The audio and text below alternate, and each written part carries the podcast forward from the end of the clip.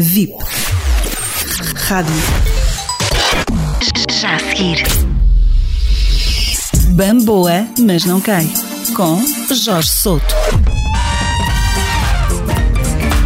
Não há circunstância mais aterradora do que dar de caras com um morto.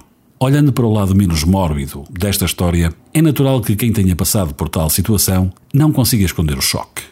Mas há também quem evidencie nestas alturas uma clareza rara para o pormenor. Ontem eu estava em casa sozinha quando me apercebi de.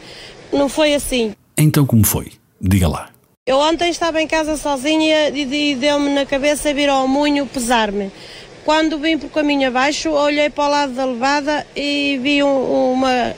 Tipo uma, cabe uma cabeça, vi um embrulho, tipo uma cabeça e umas orelhas. Olhei para o lado do rio e vi e deparei-me com isso e verifiquei.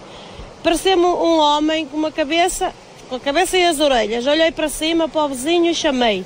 E será que o vizinho ouviu ou fez ouvidos moucos? Eu chamei para o vizinho quatro vezes, ele não me ouviu. Eu entrei em pânico, comecei a tremer. Que fazer? Esperei, teve que esperar para o marido. O marido ligou-me às seis e meia.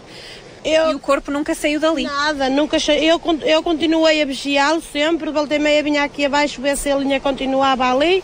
E continuava. Nestes casos, o melhor é mantê-los debaixo do olho, não fossem ganhar vida. Ele sempre ali na mesma posição, sempre parado. Eu, eu o marido ligou-me às seis e meia a perguntar-me se eu queria ir a paredes. Qual paredes, qual quê? Está aqui uma mulher consumida. Mestre, mas é. Anda-te embora rápido que está ali um homem na, na levada e diz ele assim para mim: Tu estás tola, é um porco ou uma ovelha? E eu disse: Não, não é um porco nem uma ovelha, certezamente é um homem.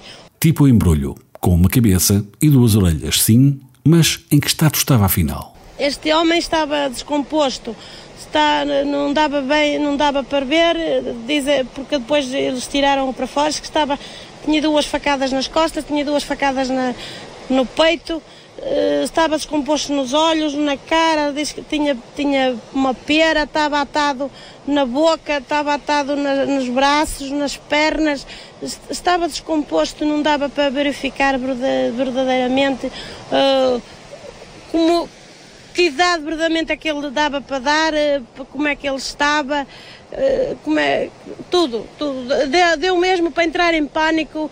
A perturbação é evidente nestes casos de drama, horror e tragédia. Mas não só. A razão pela qual não clamou por socorro mais cedo é que se julgou perante uma palhaçada de ocasião em que o único palhaço seria, quando muito, um espantalho. Eu não chamei as autoridades mais cedo porque eu, pensando eu que fosse um palhaço destes que eles às vezes põem antigamente no meio do milho. Levada pelo palhaço.